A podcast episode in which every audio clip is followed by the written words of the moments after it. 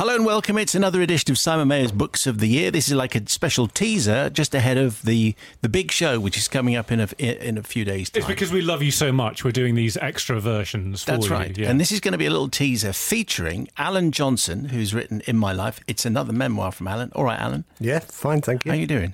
Very well. It's very nice to see. How many memoirs you got, by the way? Uh, 48 uh, going on to 50. And uh, Mark Kermode's How Does It Feel? Uh, Mark's a little bit nervous in front of a microphone, so we have to give him a little bit of space. Is this on? Yeah, it is. You all right, Mark? I'm fine. How you doing? It's weird not being in our usual studio. I know. But it is my normal studio. I know. It's just not your. Hey, Matt. Hey, How you doing? Hey, Mark. This Good. is- and, this, and this is Alan. And actually, actually, as people will discover uh, in the next few days, when the when the big episode comes out, your books have a lot in common. Anyway, just to set this whole thing up, we thought we'd do our uh, our Q and A session, which normally goes at the end of the interview. We thought we'd do it first. Why not? Yeah. So uh, Matt and I will alternate these questions, uh, and then see what see what Yeah. you make of it. Okay. So uh, and go Alan first, and then Mark. So the last book you really, really enjoyed, present company accepted, Stoner by John Williams. because It's just the most beautiful novel and is now recognised as a classic, which has always been. It was published in the early 70s, but it never really became well known until Vintage did a brought out an, an edition a couple of years ago, and it's absolutely marvellous. All human life is there. Mark what was the last book you really, really enjoyed. The last thing that I that I finished was I read that collection of Ted Chiang's short stories that Arrival was based on when Arrival came out, and I went through. But the thing that I'm really enjoying at the moment that I'm reading but I haven't finished is uh, Fear, Trump in the White House, and I'm just devouring it, and it's just absolutely page turning, eye watering stuff. Good. This is great because we can talk about all this, whereas on other shows, We can. Hey, guess what? Yeah. I don't think Trump's a good thing. Do you not? No, I think he's the Antichrist. right? Strange. That's a very It's kind of a controversial. minor view. Ju- Just, just have interest. I know this is a slight discourse. ahead. I just want to ask this to Alan particularly. Would you avoid political memoirs, given that you're kind of out of politics, really, or would you Well, think uh, I absolutely I want to know what's going on there?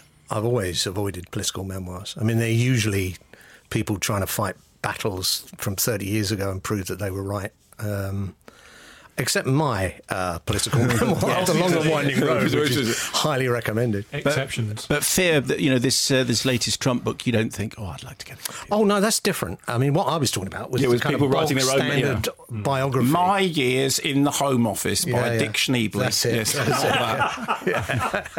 Uh, is there a book you regularly give as a gift, Mark?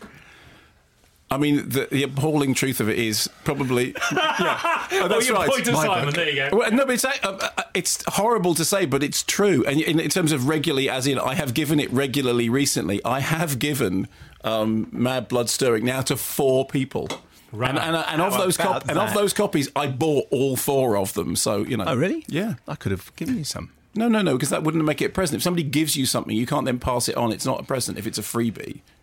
That's true. So, so you know, it's, a moral thing. So I have given four people Simon's book. Uh, Before that, my most regular book I gave was the Viz Annual, which I, Oh. I'm afraid I do give every year. Alan. Uh, Northern Lights by Philip Pullman. Ah. So the trilogy. And my 18 year old son is sitting out there, and he, when he saw that I was going to have this question, reminded me that I've given it to him about six times and he still hasn't bloody read it. Uh, but it's also because it was supposed to be in early days before anyone had really caught on to this, it, it was for, for kids, you know, early teens. I mean, it's wasted. It's not really It's not. kids. So, so I also gave it to loads of adults to say, you might have read that this is for children, and that might be in the section in the bookshop, but read it. It's for adults. And again, you can do that with many of Simon's previous books. Oh, well, thank you very much. the The other way round. this is my favourite podcast ever. Brilliant. The thing about Northern Lights is that people are misled by the fact it's got two kids, or uh, Yeah, one yeah. in the case of Northern Lights in the Oh, lead yeah, role. But yeah. apart from that, it's the most grown up book of all time. Absolutely. Very, very complex. Okay, next question. Uh, Mark to go first. What book do you remember being read to you as a child? Well, we've had this discussion before, and I'm sure it's the one that everybody says is um, House at Pooh Corner. And I mean, I remember my father reading me the Winnie the Pooh books over and over and over again. And so uh, when we were having a discussion, you and I, about the end of Toy Story 3, and you read the, the you know the thing that happens at the very very end of uh, of Winnie the Pooh when they have the discussion about are you going away? Yes, I am, but will you come back? It just reduces me to floods of tears because I still hear my dad reading that.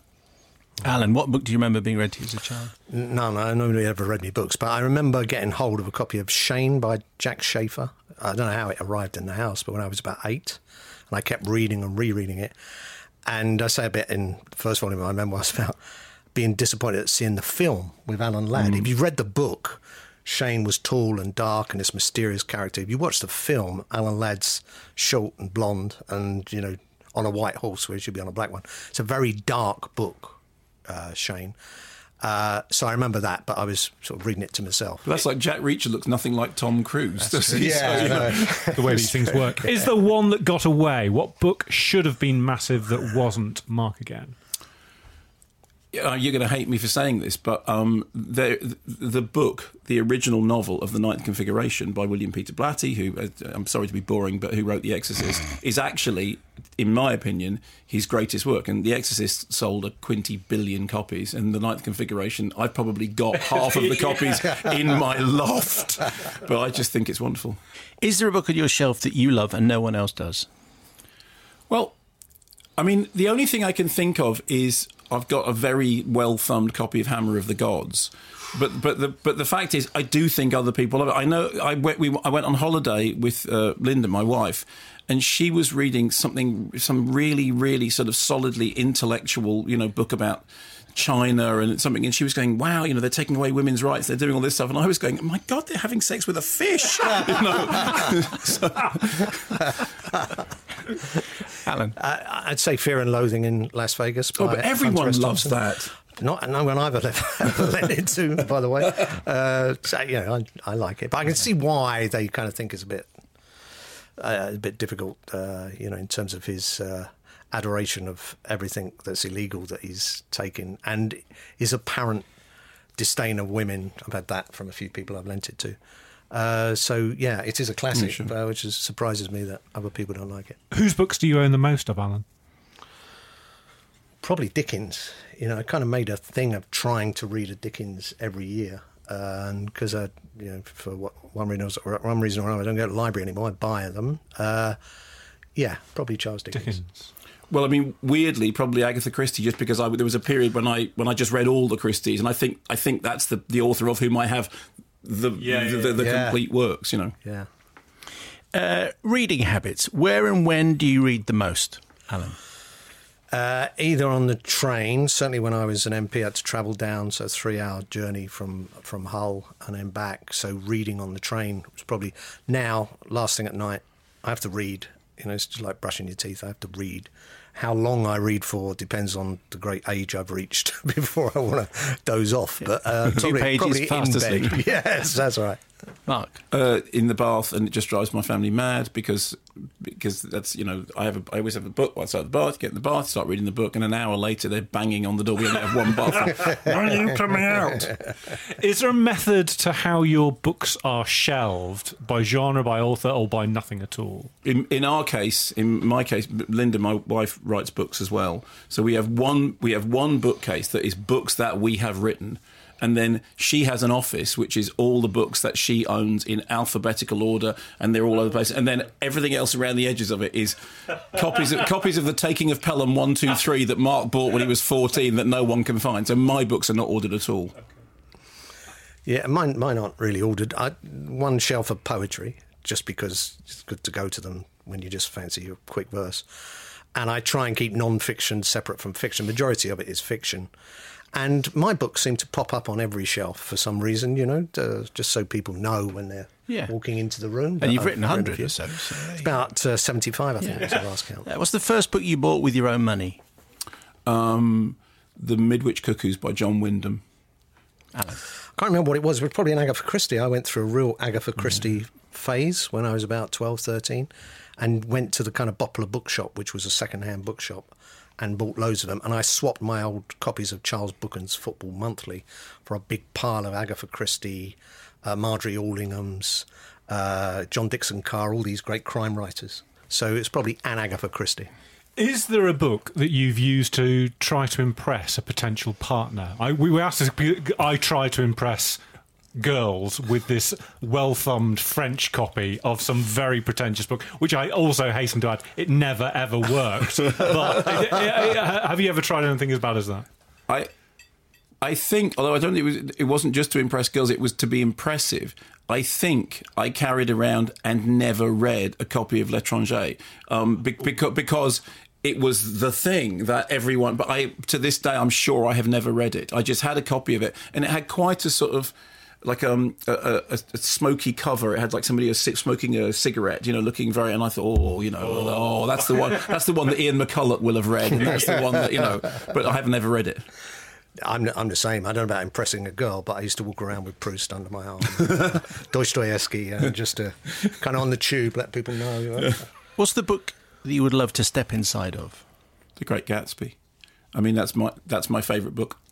Uh, you know, pretty much, and uh, and I love the I love the world. I love the Eva, and for all the, the corruption and all the things that you know, it's melancholic and everything. I just I love the world of The Great Gatsby, and and I remember reading The Great Gatsby and seeing The Great Gatsby uh, in the cinema version with Robert Redford and the Rubettes being on top of the pops, all happening in my mind on the same day. And that sort of welding into because the Rubettes wore, wore, wore Gatsby caps, and so that's always been the thing that I've thought of as the world I want to be in. Uh, step inside, you know, I wouldn't want to step inside 1984 by George Orwell. So step inside and feel safe and and to see, you know, to, to laugh a lot, it'd be anything by P.G. Wodehouse. Mm. Very good answer. Very good answer. So Alan has written "In My Life." It's a musical memoir. Mark has written "How Does It Feel," which is a musical memoir. More soon. Uh, so you'll hear details of both their books in our next program.